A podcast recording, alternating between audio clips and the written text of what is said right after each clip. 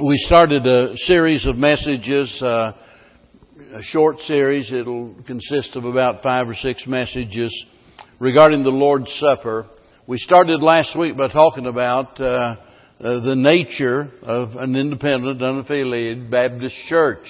And uh, before we get into the ordinance of the Lord's Supper itself, it's important that we understand what a church is because there's so much confusion in the world today. There are those that, you know, think, well, uh, the very moment you get saved, uh, all of a sudden you become a part of what they call the universal invisible church.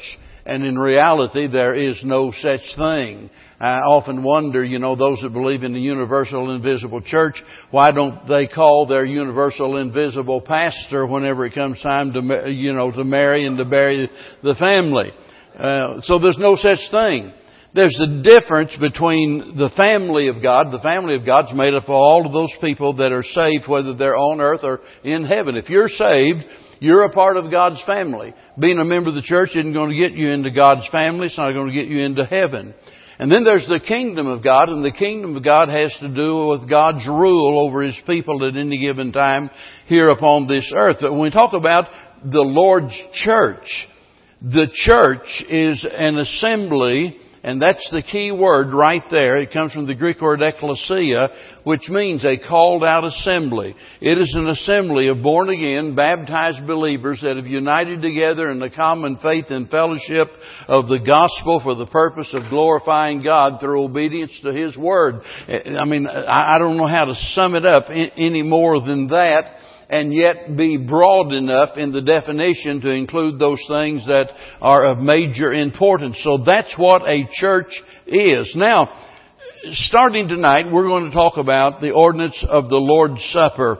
And uh, there'll be, like I say, probably four other messages uh, because quite obviously, uh, one message trying to cover all of the different aspects of it you know, would take us four or five hours to go through that, and I don't know anybody that wants to stay here that long tonight, uh, especially uh, Kristen. She doesn't want to stay that long because Jason is in Beaumont, left Beaumont already from Savannah, and on his way here, and uh, so they'll get to be together tonight. And so I'm sure she doesn't. You know, he gets there and says, "Well, you know, Jason, we're we're going to stay till midnight because your dad's all wound up and he won't quit." And So, we're going to spread this out in several different messages. Tonight, we're going to talk about the institution of the Lord's Supper. The institution of the Lord's Supper, and we'll talk later on about the purpose of the Lord's Supper, the elements of the Lord's Supper, and so on and so forth, and all of those details that you might be wondering about already. But regarding the institution of the Lord's Supper, there are five things tonight that I want to point out what it is, when it was instituted, where it was instituted, who was present when the Lord instituted the Lord's Supper, and why it was instituted. So let's start with the what it is. Well, as you know, if you've ever read the Old Testament especially, symbolism plays a major part in God transmitting truth from one generation to the other. And as you go back and you look at the old Levitical priesthood, for example, and all of the Old Testament sacrifices, the feast days and so forth, all of those pictured various aspects of the person and the work of the Lord Jesus Christ. I said just the other day, talking about the tabernacle and how that every article of the tabernacle, whether it was the furniture, the tent itself, or whatever it was, every article was dictated, as it were, by the Lord every article represented something pertaining to the person and work of the Lord Jesus Christ. Nothing was left to chance. And that's why God told Moses, you see that you build all things according to the pattern that I gave you in the mount. Now we come to the New Testament and the Lord's church, uh, and we find two ordinances. One, of course, is baptism, and the other is the Lord's Supper the purpose in both instances has to do with providing instruction because on our own we are ignorant. Whether you want to think of it that way or not, we are. Jeremiah said, the way of man is not in himself. It's not in man that walketh to direct his steps. We need guidance from God, and especially in regards to to this matter of the Lord's Supper and his, the person and work of Christ. So we need these instructions.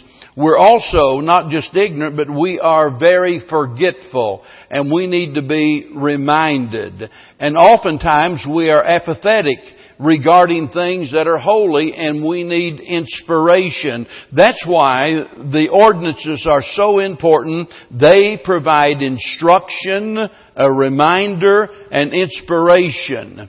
Now, the word ordinances is one of those churchy words, you know, that we often use and we never explain.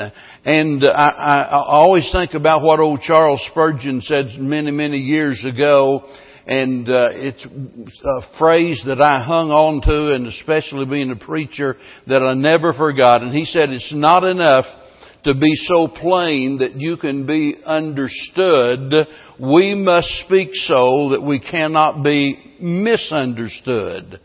And how true that is. It's important to not just say something in a manner that people can understand it, but we need to phrase it in a way that they cannot misunderstand what we mean. The word ordinances has to do with that which is ordered or something that has been commanded.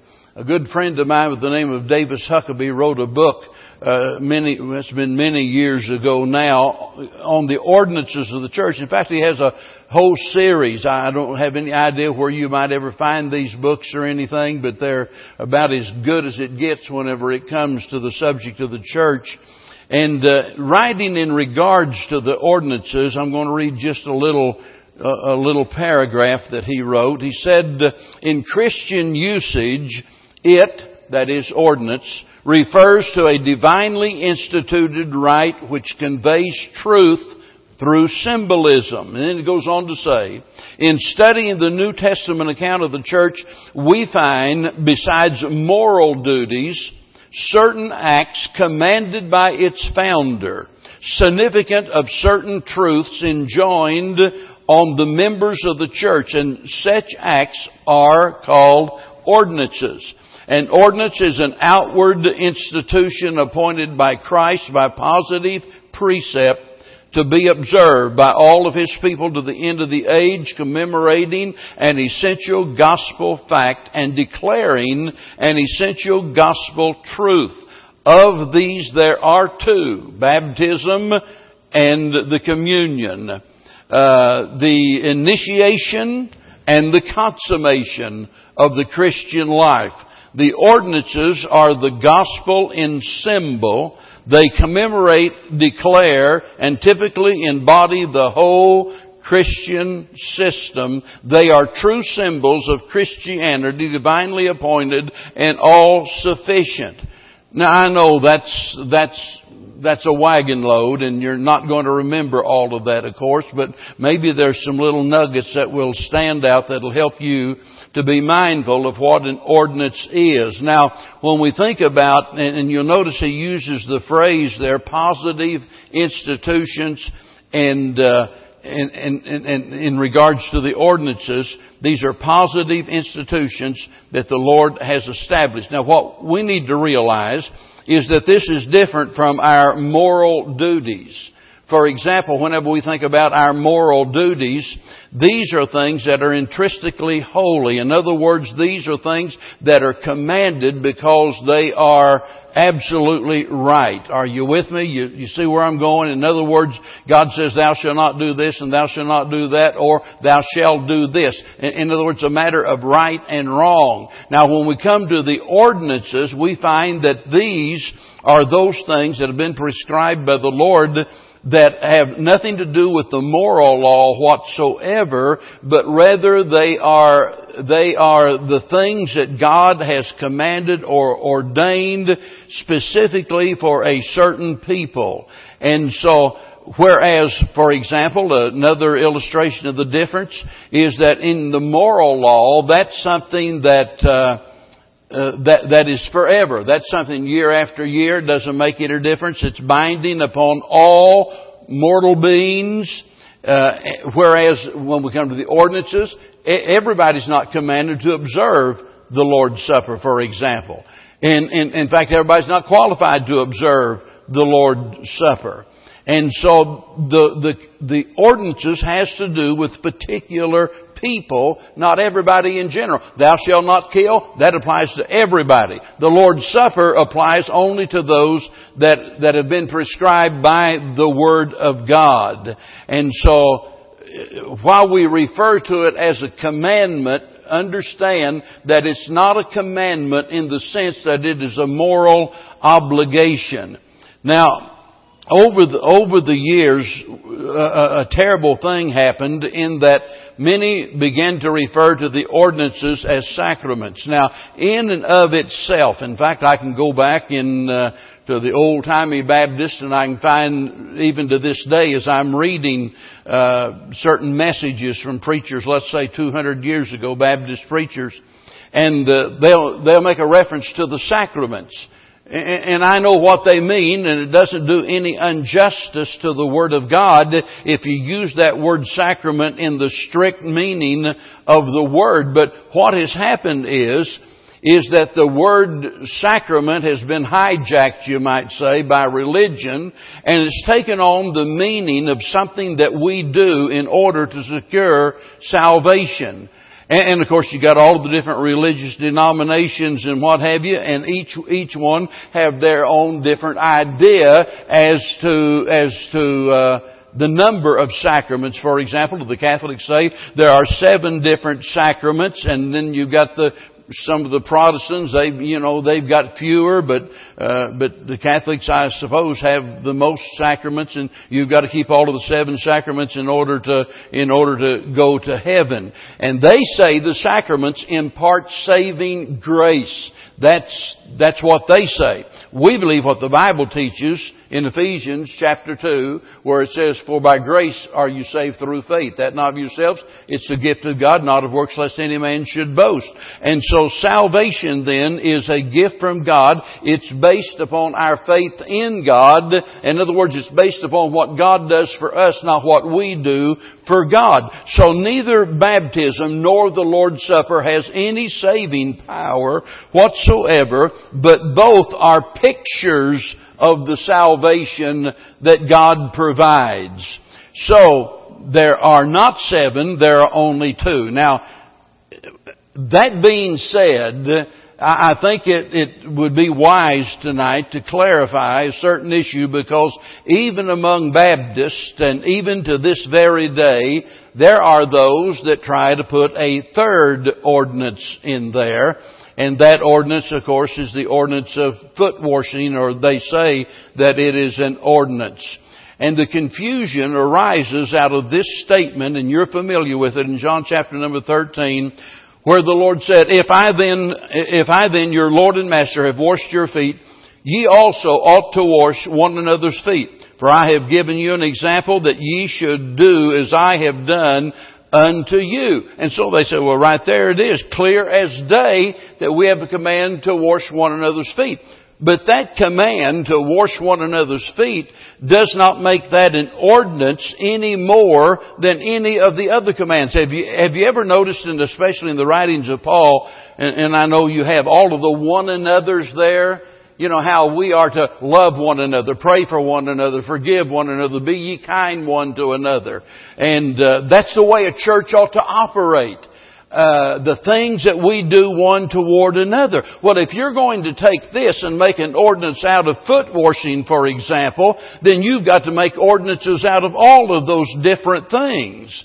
So maybe you're thinking, okay, what, what's, what's the difference? Well, the difference is very clear that remember I said a few minutes ago that the ordinances have to do with symbolism and specifically it has to do with symbolism re- regarding the person and work of Christ. In other words, the Lord's Supper and baptism in some way symbolizes the salvation that Jesus Christ provides. Foot washing does not present any such picture is that? There's no picture of salvation in that. That, that is a picture of humility and service one to another. Has nothing to do with salvation. So, uh, so if you meet up with some of your, uh, maybe Baptist friends that say, well, we believe in foot washing. Well, you know, that's well and good. I mean, wash one another's feet. I mean, if they need it, that's fine. But don't call it a church ordinance, you see. Alright, now the second thing tonight that we want to, we want to discuss, and that is, when was the Lord's Supper instituted? Turn in your Bibles to Matthew chapter number 26, and here in Matthew 26 is the first reference to the Lord's Supper. Matthew 26 and, uh, let me see, about verse number, where am I at? Verse 17. And it says, Now the first day of the feast of unleavened bread, the disciples came to Jesus saying unto him, Where wilt thou that we prepare for thee to eat the Passover? And he said, Go into the city to such a man and say uh, unto him, The master saith, My time is at hand, I will keep the Passover at thy house with with my disciples. And the disciples did as Jesus had appointed them, and they made ready the Passover. Now, when the even was come, he sat down with the twelve, and as they, as they did eat, he said, Verily, I say unto you, that one of you shall betray me. And they were exceeding sorrowful, and began every one of them to say unto him, Lord, is it I? And he answered, and said, He that dippeth his hand with me in the dish, the same shall betray me. The Son of Man goeth as written of him, but woe unto that man by whom the Son of Man is betrayed. If it had, it had been good for that man if he had not been born. And then Judas, which betrayed him, answered and said, Master, is it I? He said unto him, Thou hast said. And as they were eating, Jesus took bread and blessed it and brake it and gave it to the disciples and said, Take, eat, this is my body.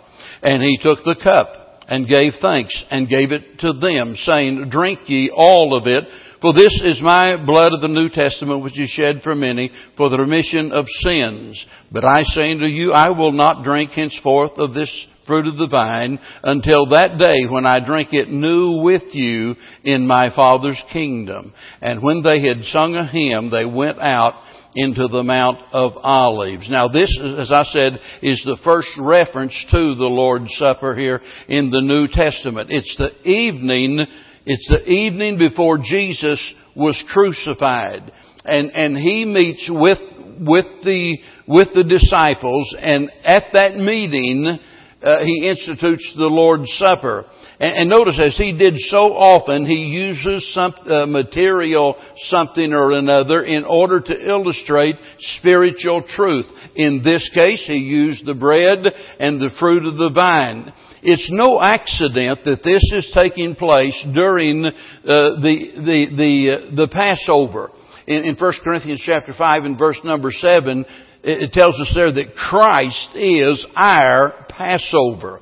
If you go back to the Old Testament there in the book of Exodus, you find that the Passover was instituted to commemorate the deliverance of Israel from Egyptian bondage. And you know the story well, how that God was going to uh, send the death angel, and unless they took of the blood and sprinkled the blood on the doorpost, why uh, the firstborn in every home would die. So as a result of that event, the Lord instituted, even way back then, that, that Old Testament ordinance requiring the Jews to observe the Passover. The Passover, of course, was a picture of what? Was a picture of the salvation. It's looking forward to the cross. We're looking backward to the cross, you see. But the picture is the same. And it's on that evening, which is the evening before the Lord was crucified, that He establishes the Lord's Supper to commemorate to commemorate his death, burial, and resurrection. A lot of people, you know, get, you know, perturbed or whatever because we don't always observe the Lord's Supper on the Lord's Day. Well, there's certainly not anything wrong with observing the Lord's Supper on the Lord's Day. In fact, we know that the early church did that, but I think not only on the Lord's Day, they did it several different days, but it, since it was established not on the Lord's Day, and by the way, and I don't want to get I don't want to get you off track or anything, but I just want to remind you, and I think everybody understands what we believe and what I, I preach, and the fact that uh, there's nothing good about Good Friday that Christ was not crucified on Friday to start with. He was crucified on a Wednesday. He was 72 hours in the grave, and, and he tells us himself, he's in the grave what? Three days and three nights. And so I don't care how you try to cut it. So, you know, that puts uh, the Lord, the establishment of the Lord's Supper then way back here, not, not on Sunday. But that's when it was instituted. Where was it instituted? Well, obviously from what we just read, it was there in an upper room. That upper room is something that uh, according to the Greek experts, would, would, would, be called a guest chamber. In other words, it was a room that had been furnished and a room that had been prepared for guests. And you remember the Lord sent the disciples and told this man, you know, that they needed to borrow the room, which they did. Uh, some have suggested that this is the exact same house that's mentioned over in the in the book of Acts that belong to the parents of John Mark.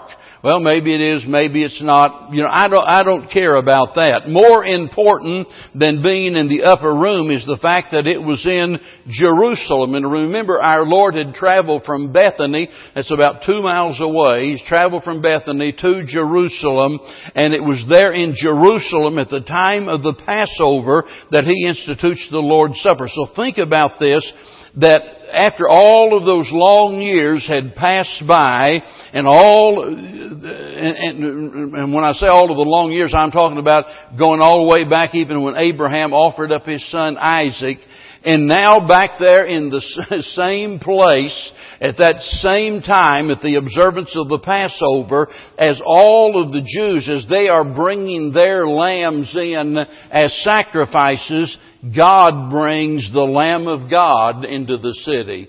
And there He is presenting Him to be our sacrifice. Now the next question has to do with who was present.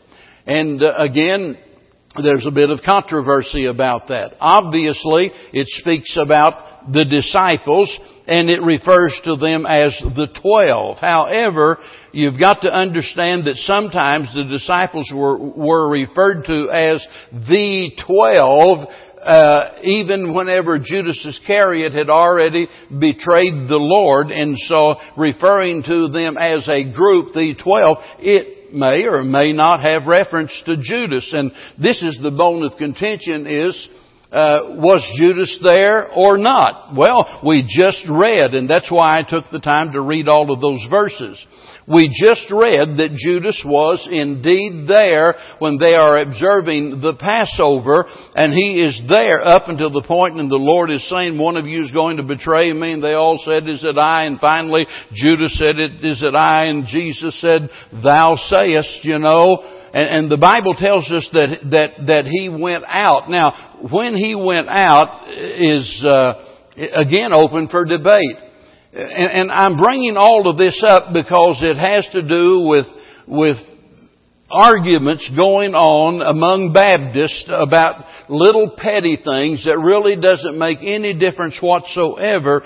And if we're not careful, we'll get distracted from the importance of the Lord's Supper worrying about whether Judas Iscariot was there all of the time or not. Did he leave before the Lord's Supper was actually instituted or was he there throughout the Lord's Supper? You know, uh, you know, a more important question is, are you here? I mean, mentally, you know, and spiritually. I, I mean, are we really with it? Now, here's the most important thing about this part. We're talking about who was present. And obviously, obviously it was limited to his disciples. In other words, it, it was, it was not open to everyone. In other words, it's not that, well, I'm going to establish the Lord's Supper and so bring all of your friends and your relatives and, and bring everybody. We want to have a big crowd and this is a great way to get their attention and it's an important thing that we're doing. No, it was restricted it was restricted to them as believers. So that's why we don't observe open communion and just say anybody and everybody can partake of it. We do not practice what some people call close communion.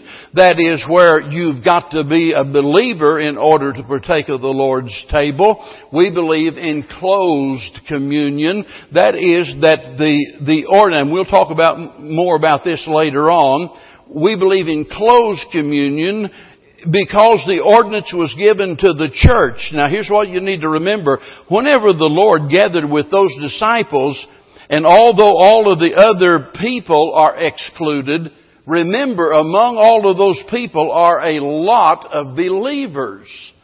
Uh, his mother, and all of these other believers. I mean people that truly loved Him, people that loved God, people that served God. So you've got all of these believers and they are excluded. So why would that be? Why would it be limited to just those disciples that made up the first church? Well, that's the key. They made up the first church. According to 1 Corinthians chapter number 12 and verse number 28, it tells us, and he set some first in the church, first apostles. In, in, other words, the first church was established by Christ during his earthly ministry, and the material that he used were those that he chose, those twelve. They made up the first church. And so when we talk about the Lord's Supper, understand it is a church ordinance, and just as, just as baptism is. And, and, you know, I know there are some folks that make a big deal out of it. Well, all of God's children ought to be able to observe the Lord's table. And so then you have people like Pat Boone and some other celebrities that, you know, that, uh, well, I don't even know how to describe the mess of some of it, but I, I remember several years ago, you know, this, he, started doing evangelistic meetings. He should have stuck to singing and, and, uh, but in, anyway, and I don't mean to belittle the effort that he made, but they were baptizing his converts in the swimming pool at Howard Johnson's motel. Now, you can be scripturally baptized in a swimming pool. And you can be scripturally baptized in a swimming pool at a Howard Johnson's motel. You can be scripturally baptized out here in Lake Houston. It, you know, uh, that, that part has nothing to do with it. But you cannot be scripturally baptized without the authority of a true church. That's where the authority is, and that's what they were neglecting. Now, I bring that up because it's usually these same people that say, you know, it really doesn't make any difference what elements we use, and so some of them have been, been known to use Coca-Cola and potato chips. And, and, and that, that's what they use as the elements for the Lord's Supper. Well, let me go back to what God told Moses. See, thou make all things according to the pattern that I showed you in the mount. In other words, everything that we do ought to be done according to the pattern that was established by the Lord Jesus Himself. Well, that leaves us with one other thought tonight, and this is just to kind of get us started in the direction, and we'll narrow it down and get more specific each time. But, and especially on this point, and that is why was it instituted? Uh, turn over to 1 Corinthians chapter number 11 and we're just going to be summing things up basically here tonight and we'll go into more detail in this regards. But here in 1 Corinthians chapter 11 and verse number, let me see, let's start in verse 23 for this purpose. And he says, the apostle Paul, for I have received of the Lord that which also I delivered unto you. That the Lord Jesus, the same night in which he was betrayed, took bread, and when he had given thanks, he brake it, and said, Take, eat, this is my body, which is broken for you. This do in remembrance of me. And after the same manner also, he took the cup, uh, when he had supped, saying, The cup is the New Testament of my blood. This do ye as oft as ye drink it in remembrance of me. For as often as ye eat this bread and drink this cup, ye do show the Lord's death till he come.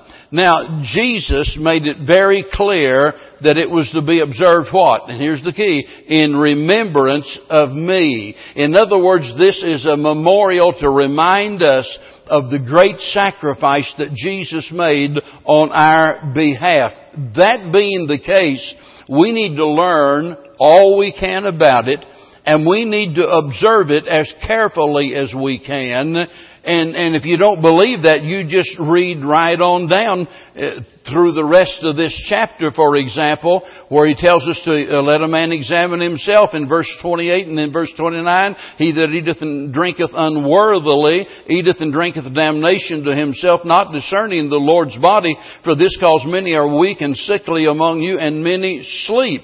For if we would judge ourselves, we should not be judged. And so, again, as I said last week, remember, and, and, some people wonder, well, you know, I, I just don't understand. Why don't we just have the Lord's Supper on a regular basis every week or every two weeks or monthly or whatever it is? Well, I'm not saying the church can't scripturally observe the Lord's Supper every week, but I'll tell you what, I've seen very few that I believe that could do it without it becoming a, a, ritualistic and old hat and people going through the motions and doing it without really, really getting the message of what it's all about. Another thing has to do, and people wonder, well, you know, last time we, we, it was only a month since we observed the Lord's Supper, and now it's been a year. Why did we wait so long to observe the Lord's Supper? Well, you know, it just might be that as the pastor, and there's, believe me, as a pastor, there's a lot of things that I know that I don't want to know.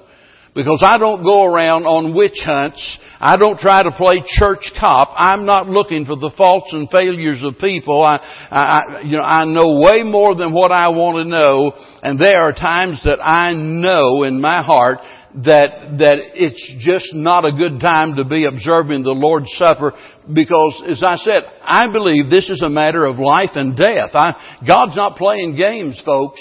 And whenever He warns us and He says, He that eateth and drinketh unworthily, eateth and drinketh damnation to himself, we very well could, could shorten our lives or lose our health or whatever as a result of not having the right attitude concerning the Lord's table. So, so it's important that we take the time uh, to study and to give out the facts. And you know, if I do that, then my hands are clean in that regards. Now, if somebody's not here and somebody say, well, you know, uh, I, I know you're teaching all of these lessons, but it doesn't do any good if they're not here. Well, at least they had the opportunity. You see, if, if, if I don't present the truth, then I'm responsible for that. I've got to answer to God for the fact that I failed to provide them that, that teaching and that training, that information. But if I do that, at least I can say my hands are clean in that regard. So I, I, hope you'll be in prayer with me that as we go through these lessons that, that it'll help each and every one of us to be reminded of the tremendous sacrifice that Jesus Christ made and how important it is that we, that we commemorate that in a godly way, in a manner that's pleasing in God's sight that results in Him being glorified because basically that's what it's all about. It's, what's that little chorus? It's all about you, Jesus. That's what the Lord's Supper is. It's all about Him. And uh, He's all that matters. Thank you so much for being here tonight. And uh,